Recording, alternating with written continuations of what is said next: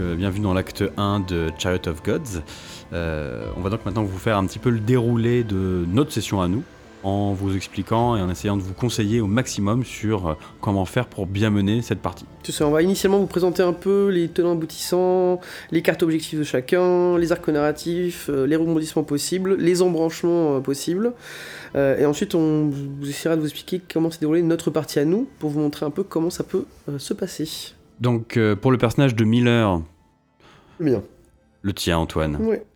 son objectif initial c'était euh, de... Tu t'en rappelles ou pas du tout?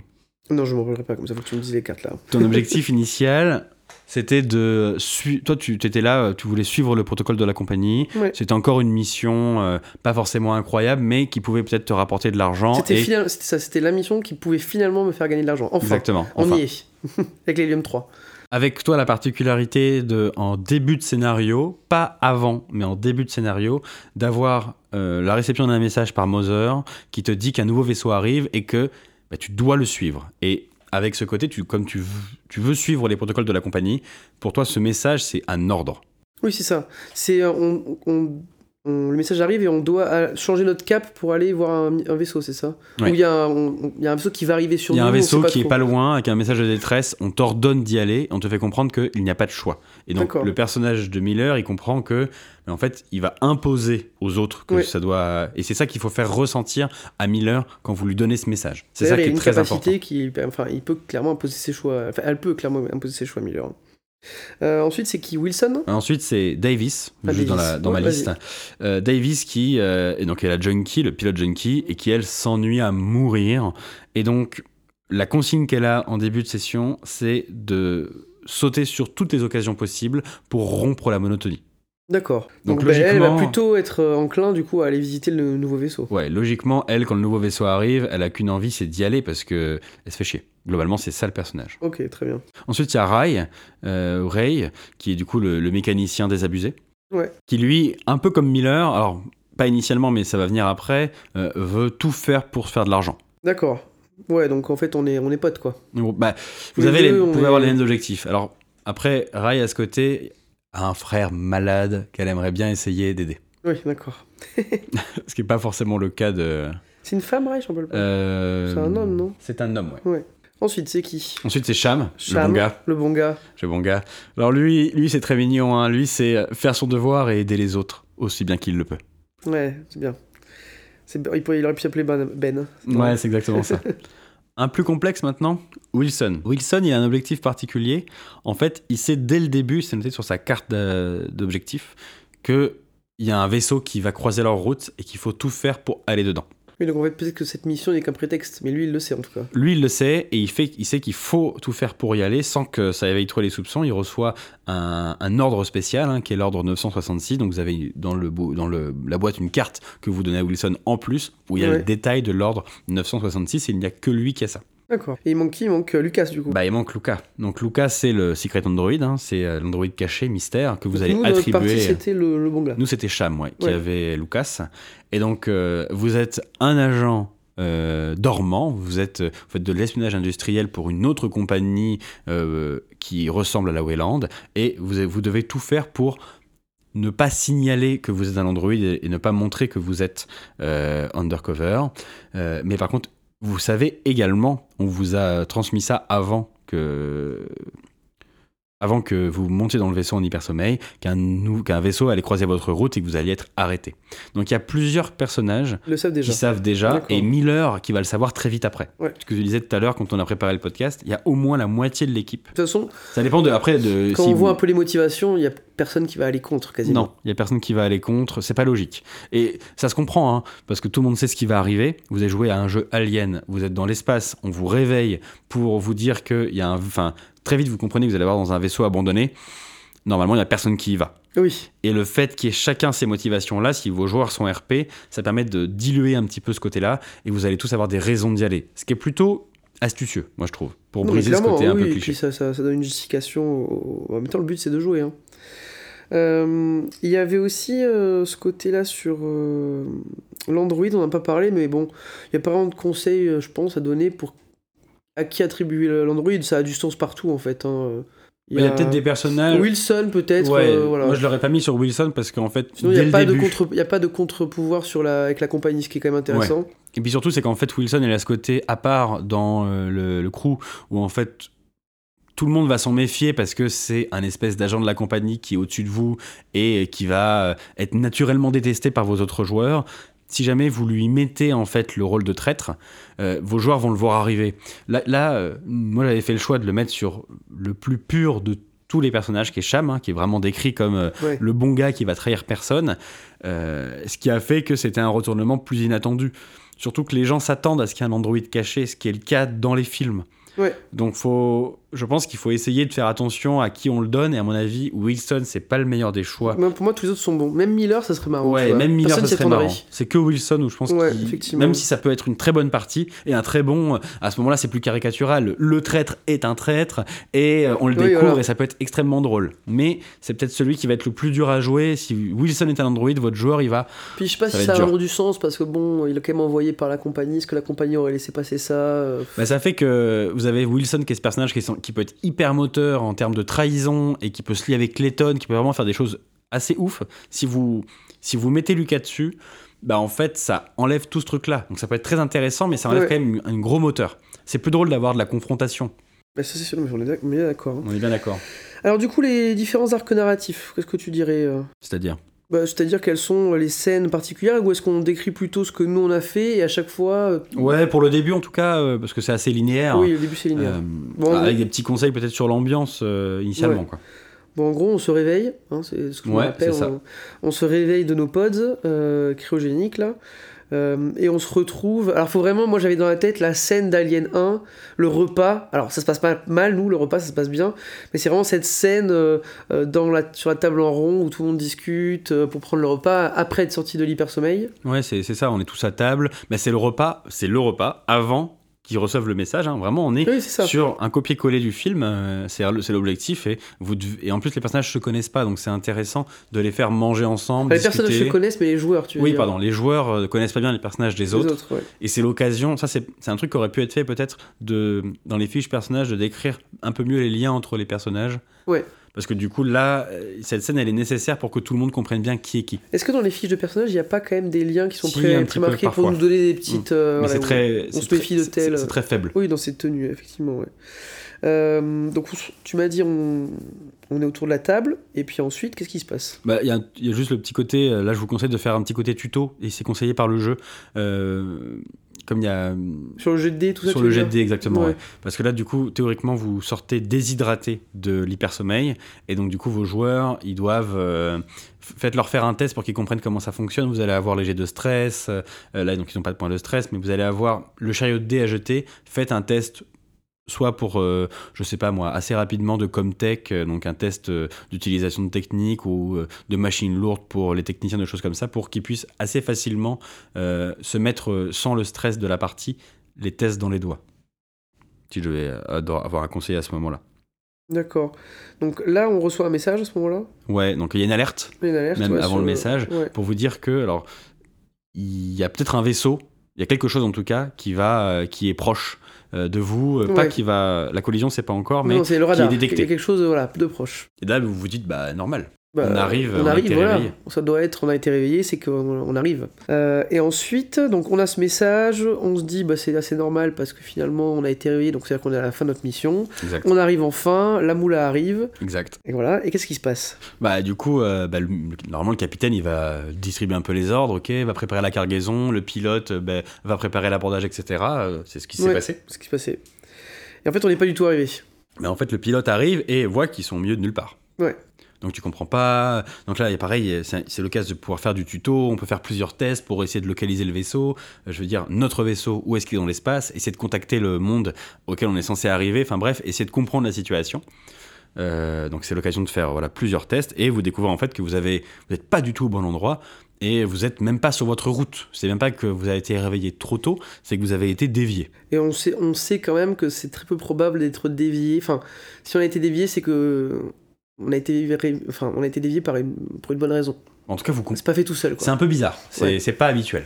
Euh, et ensuite, on a un message, non de- Ouais, à ce moment-là, Ouais. effectivement, le capitaine, donc Miller, moi. est, est appelé dans euh, la salle de commande euh, de Moser pour recevoir de nouvelles instructions qui viennent de la compagnie. Et qui nous explique qu'on va devoir aller euh, visiter ce fameux vaisseau, Bah, le, le voilà. Cronus. Exactement, donc là tu peux obtiens plein d'informations d'un seul coup, euh, qu'il y a effectivement un vaisseau qui a disparu depuis, donc j'ai vérifié 73 ans, qui, vient, qui est sur votre route, vous avez été dérouté pour ça, Ouais. et vous avez une mission supplémentaire qui est celle de l'explorer et de le ramener.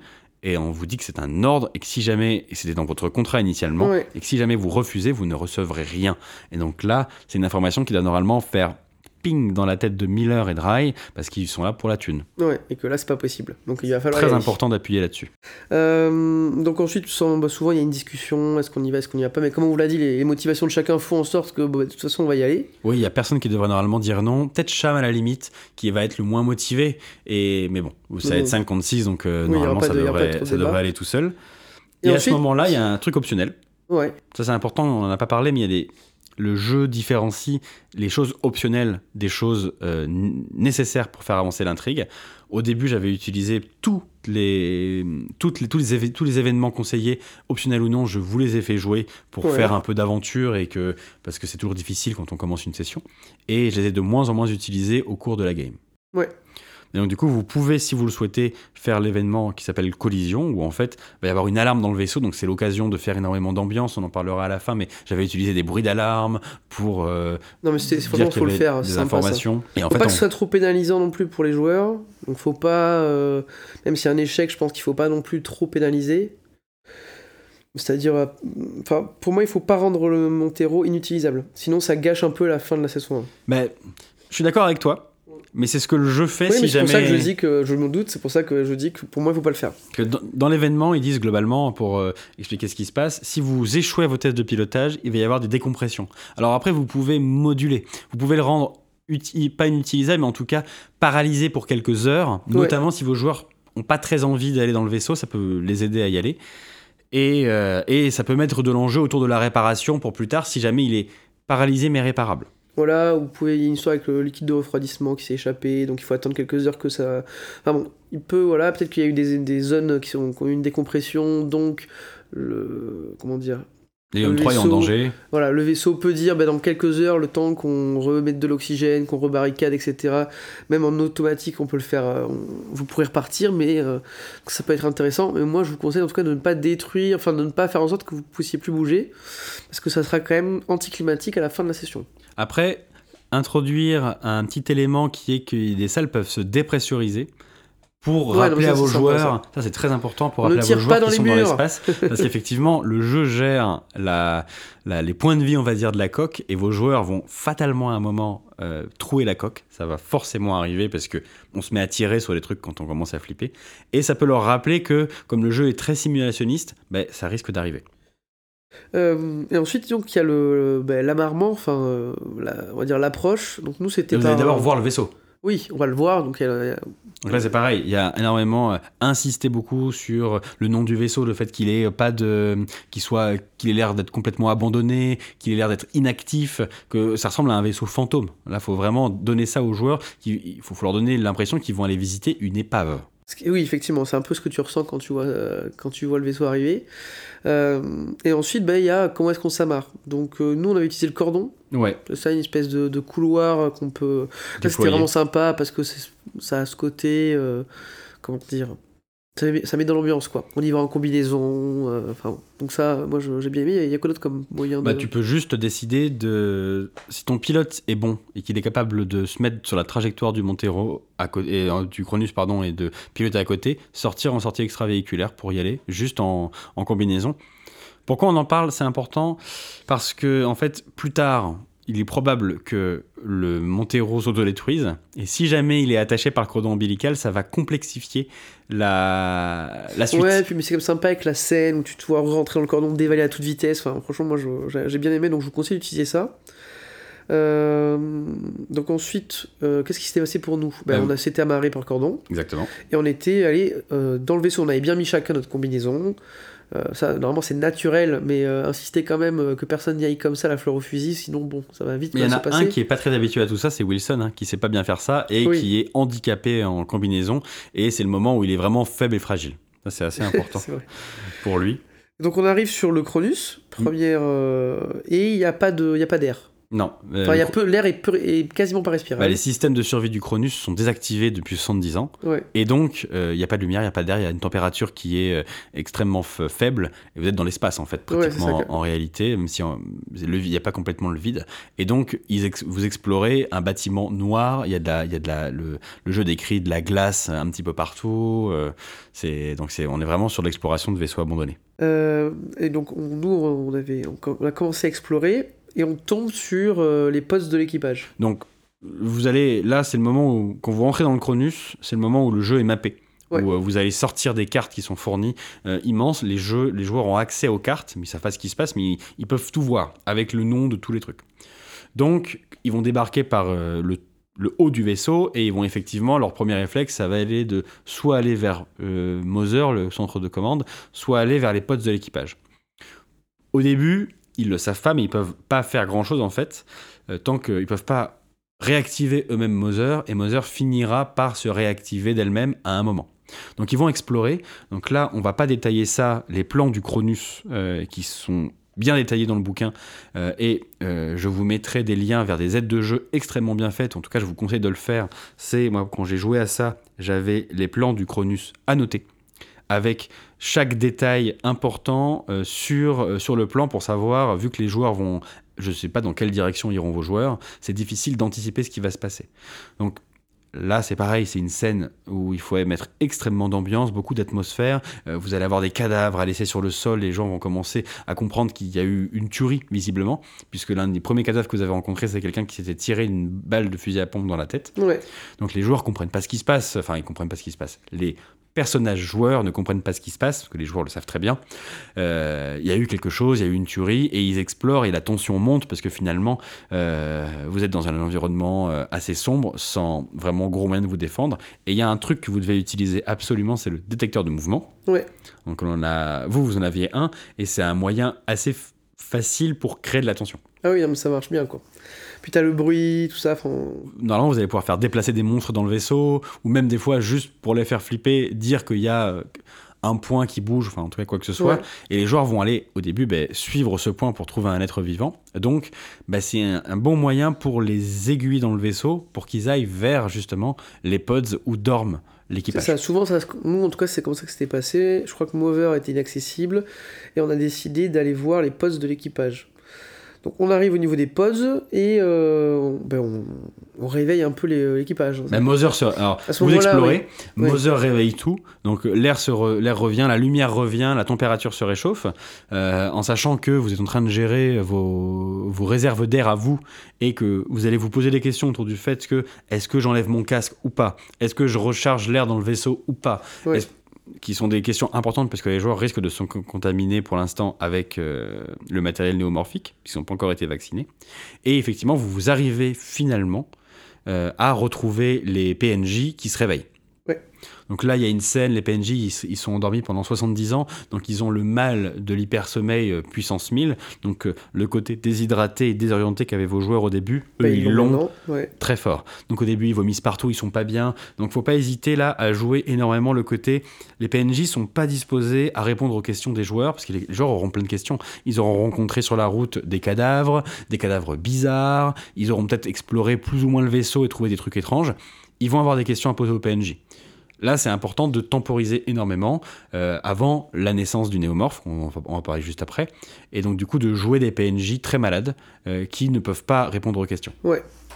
Surtout, ouais, je me rappelle, oui, on a, on a, ils répondaient à rien, c'était l'enfer. Ah ouais, et puis il y a des pods qui contiennent des trucs bizarroïdes, donc ils auront des questions, c'est normal. À ce moment-là, souvent, euh, il y a quand même la discussion avec Flynn, où il nous, il commence, on commence à se dire, soit il nous voit sans casque, et il va nous dire, bon, euh, il faut vous vacciner, on nous explique un petit peu pourquoi il faut vous vacciner, etc. Euh, soit il va nous le proposer quand même de manière... euh, De toute façon, c'est automatique. Si vous Ouais. votre casque devant lui, ce qui est probable, vu que, imaginez, vos joueurs, ils arrivent casqués, et là, ils voient que les PNJ respirent normalement dans le vaisseau. Ouais. Donc, la logique va être assez rapidement, surtout qu'il y en a forcément un qui va arriver à court d'air. Ouais. C'est ce qui est arrivé à chaque fois. Il enlève le casque. Bah oui. Il enlève le casque, et donc, du coup, les autres le feront. Et si quelqu'un enlève son casque devant Flynn, la panique, hein, je vous rappelle, euh, la- le- les néomorphes qui peuvent sortir et rentrer par les portes de votre peau, ça va être pour Flynn de vous proposer immédiatement un vaccin et pas de façon euh, optionnelle. Euh, ils insistent tous très fort Ouais. pour que vous vous vacciniez. Ça devient difficile de, de refuser, mais les joueurs peuvent le faire. Après, c'est à vous de jauger euh, l'importance du vaccin pour Flynn, mais en tout cas, s'ils ne se vaccinent pas, les membres d'équipage n'auront pas confiance dans vos joueurs et seront assez craintifs. Ils vont pas rester avec eux très longtemps parce qu'ils auront peur qu'un néomorphe naisse d'eux. Et justement, Alors nous quand même avant ça il y avait eu aussi tout un épisode avec la MedB, euh, enfin le la zone médicale parce que Davis euh, elle est, euh, elle avait ce côté justement elle voulait euh, sa dope Ouais. et du coup elle était partie en MedB elle avait découvert des œufs noirs bizarres elle était tombée dedans mais elle était encore casquée puis elle s'était relevée vite en partant enfin il y a eu des choses comme ça un peu étranges et ensuite effectivement bah, il s'est passé quelque chose d'assez bizarre alors ça c'est une, une des scènes les plus importantes de la- du premier acte Ouais. de, de, de, de- de ce scénar. C'est la naissance du coup du Bloodburster. C'est ça? Bloodburster c'est ça bien dit effectivement Euh, qui est donc le néomorphe euh, qui euh, rentre, enfin, qui peut vivre un peu partout, se développer un peu partout et sortir par n'importe quelle partie du corps par où il est rentré. Et donc c'est le professeur Cooper qui avait peur du vaccin et qui Ouais. du coup ne l'a pas fait. D'ailleurs, est-ce qu'il nous, dit, il nous dit quelque chose, Cooper, au moment où Flynn nous parle du vaccin Quand tout le monde est là et que tout le monde Non, parle non, du non, vaccin, il il dit rien juste. Mais par contre, on retrouve une dose de vaccin euh, dans ses affaires. Et du coup, on comprend qu'il n'a pas été vacciné. Il l'a pas fait. Et ça, ça peut être un truc euh, que tu peux utiliser si tes joueurs refusent de se vacciner pour semer encore plus le doute. Et il faut le faire. Il faut le faire, c'est regarder Cooper, il s'est pas vacciné et c'est lui qui, Et oui, euh, qui a fait, euh, qui a été fécondé par un néomorphe. Ce qui va pousser vos joueurs à se vacciner. Et pourquoi c'est si important, on l'a déjà dit. Parce que ça va leur permettre d'être potentiellement infectés par la souche et donc de devenir des abominations, ce qui sera intéressant pour la suite. Et s'ils le font pas, euh, bah, ils seront, ça sera aussi potentiellement affecté par les œufs néomorphes. hein, donc Ouais. euh, voilà. Euh, et du coup, effectivement, nous on marchait le long d'un couloir et à un moment il a commencé à hurler, à dire qu'il avait mal au crâne, qu'il avait mal au crâne, qu'il avait mal au crâne. Alors là, faut pas hésiter à y aller sur le fait que c'est peut-être le mal. Ils ont tous mal au crâne. Ouais. Et, et essayer au début de de- d'intensifier les symptômes des autres pour que les siens ne semblent pas d'office étranges. Et sauf qu'il va, ça va aller de plus en plus loin, de plus en plus loin, de plus en plus loin. Et à un moment, les joueurs vont comprendre qu'il y a un problème et il faut vraiment. Voilà, c'était quand il a impactant. commencé à hurler, et que son globe a commencé à. Il y a du sang partout qu'il a- hurlé et que ça a explosé. Là, on s'est dit, ah, effectivement, il y a un problème. et donc, le Bloodburster, il jaillit de son orbite, en fait. hein. Ouais, alors là dans le bouquin, vous avez le détail, euh, il vous détaille la scène. Donc si vous n'êtes pas à l'aise avec les descriptions, vous pouvez vous appuyer sur ce qu'ils ont fait. Euh, mais euh, faut pas hésiter à y aller en impro, il faut être vraiment faut être immonde. Là, c'est le moment où il faut être impactant, c'est la naissance, une- potentiellement une des seules naissances auxquelles vous allez assister, Ouais. sauf si vos joueurs euh, sont infectés. Donc il faut être il, il faut les impressionner euh, un maximum. Ouais, c'est une créature qui est faite pour la fuite, donc euh, nous, on n'avait pas réussi à la tuer. euh, et. euh, Enfin, pour l'instant. vous voilà. l'avez- faut rappeler que vos joueurs aussi, ils vont avoir la, la- souvent ils ont l'arme facile quand même, ils vont tirer même s'ils sont dans, voilà, ça au début on s'en rend pas trop compte. Euh, donc nous on n'avait pas réussi à le tuer, il s'était enfui. Donc s'ensuit cette scène euh, complètement atroce, euh, et finalement on décide de d'aller dans le, il me semble, le cockpit, enfin la salle de contrôle, euh, pour, euh, D'abord, vous parlez de fuite. Et au Oui, moment où vous parlez de c'est fuite, ça, on commence à parler de, fuite en se disant bon peut-être qu'il faut qu'on parte, c'est quoi cette merde et tout, et qu'est-ce là, qui se passe? Moser du Cronus déclenche l'autodestruction de votre vaisseau. Enfin, nous on sait pas que c'est mauvais de quoi Oui, ici. mais en tout cas, y a, ça Ouais. c'est annoncé. Donc c'est annoncé. Et donc on à ce moment-là, on décide d'aller euh, dans la salle de dans la salle de, de- de commande pour essayer d'annuler euh, absolument le- la destruction, l'autodestruction de notre vaisseau. Euh, et euh, nous à ce moment-là, on est tombé sur un néomorphe adulte qui a décidé de décapiter un de nos joueurs. De le découper en deux, je dirais. Dans le Euh, sens de vertical. Ah oui, c'est vrai. Il s'est fait pardon. Il s'est fait trancher en deux. c'est Rai euh, qui est décédé à ce moment-là. Exactement. Euh, finalement, on a réussi à le tuer contre toute attente grâce euh, bah, à Cham avec son fameux. euh, C'était quoi cette espèce de découpe laser là? Un chalumeau laser, Ouais. ouais, il, ça faisait très mal. Euh, et ça s'est terminé comme ça la première session. Ouais. C'est-à-dire que on sait qu'il faut qu'on essaye d'annuler absolument euh, l'autodestruction. En plus, il y a toute la cargaison de l'hélium 3 qui est, donc la thune, euh, attendez, là, moi je peux pas laisser ça passer. Euh, ça sonne l'alarme, il nous reste 40 minutes. Et c'est l'enfer parce qu'on n'arrive pas à annuler du, du cockpit. Et donc on sait qu'il va falloir faire quelque chose. Et vu qu'en plus nous on avait amarré le vaisseau, par le cordon, on sait que s'il pète, il pètera à côté du Cronus et le Cronus pètera avec. Exactement. Donc c'est l'enfer. Et oui, c'est, du coup, moi, ça m'a semblé être une bonne fin, un bon premier acte. Ça met de l'enjeu. Les personnages y réfléchissent à ce qu'ils vont devoir faire après. Et finir dans la situation où le vaisseau n'a pas encore explosé. Alors, ça peut être fait dans l'acte 2, hein, euh, ce truc-là, et vous pouvez finir après le combat avec le Bootbuster. Et en fait, ça va dépendre de à quel moment vos joueurs décident de se barrer. C'est à vous de sentir le moment où euh, vous faites cette scission entre l'acte 1 et l'acte 2. Mais franchement, même s'ils n'ont pas envie de se barrer, moi je trouve que c'est vraiment une bonne fin de faire retentir l'alarme. Même si, imaginons qu'ils aient envie de se barrer. Ils se disent, bah non, on va pas se barrer, on, s'en fiche. Tu mets l'alarme, et il y a cette tension, et paf, tu coupes. Ça fait bien une fin cinématographique en plus. Hein. Mais après, si tu veux rester, ça dépend de la philosophie du MJ. Si tu veux rester euh, strict au sensu, collé à la logique du scénar, tant que les joueurs veulent pas se barrer, il, le Mother a pas de raison d'enclencher le. C'est à vous de décider. Mais c'est vrai que c'est beau de finir comme ça. Ouais, franchement, moi je vous dis, faites-le, c'était vachement bien. Et concernant les combats, euh, le système du jeu, donc vous l'avez compris, hein, c'est un système aléatoire où vous tirez un dé pour, pour connaître la, euh, le comportement de la créature et euh, vous avez une table par créature. Les créatures, la RNG peut être extrêmement cruelle. si jamais j'avais strictement suivi les jets de dés sur la première session, il y avait au moins deux ou trois morts ça, c'est complètement dans l'esprit du jeu. Néanmoins, ça peut faire des team kills extrêmement rapides, ce qui est dommage au vu de l'histoire qui est vraiment chouette à développer. On a eu des retours de gens qui nous ont dit euh, Bah ouais, moi j'ai pas trop aimé, on a joué deux heures, tout le monde est mort. Bon, on a arrêté, on n'a pas fait la suite. Bah ouais, c'est, vrai que ça, peut faire ça. C'est un jeu où euh, ça laisse pas de place à l'erreur, et des fois, même si vous n'avez pas fait d'erreur, vous allez quand même crever, parce que bah, c'est très cohérent avec l'univers d'Alien. Néanmoins, euh, c'est quand même un jeu euh, qui se définit comme étant un jeu cinématographique. Ils en parlent beaucoup. D'ailleurs, ces modes-là, ces scénars-là, ça s'appelle des scénars cinématographiques. Moi, je vous conseillerais de parfois réguler un petit peu la RNG. Vraiment, c'est si vous voyez, moi, c'est ce qui s'est passé. Le monstre, il a découpé Rai en deux. Et il devait normalement flinguer euh, Davis juste derrière. C'était ce qui était dit. Il devait se jeter sur elle et l'ouvrir en deux. Et elle n'avait pas de moyen de se protéger. Ben, j'ai ignoré ça parce que c'était déjà suffisamment violent. Donc je vous conseille de d'adapter un petit peu pour votre groupe que le but c'est de jouer entre amis et que euh, ça ne sert à rien. Si vous appliquez les règles pour appliquer les règles et que du coup vous tuez toute votre équipe et qu'ils ont joué 1h30 et qu'ils sont frustrés, à quoi ça servait de faire cette partie? Après, le, but c'est de jouer avec des gens. Oui. Euh, c'est important je trouve de le dire.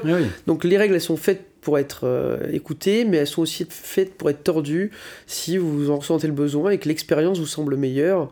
Euh, voilà, hein, moi ça me choque pas. Bah, c'est surtout que le jeu te dit oui, mais si tu les tues tous, tu leur mets des nouveaux personnages, mais ils sont beaucoup moins intéressants à jouer que cette équipe-là. Donc ce qui est dommage, c'est de les tuer trop vite. À la fin, il y en a qui sont morts, mais si tu les tues trop vite, oui, voilà, session 2, il y en a plein qui sont morts, même session 3.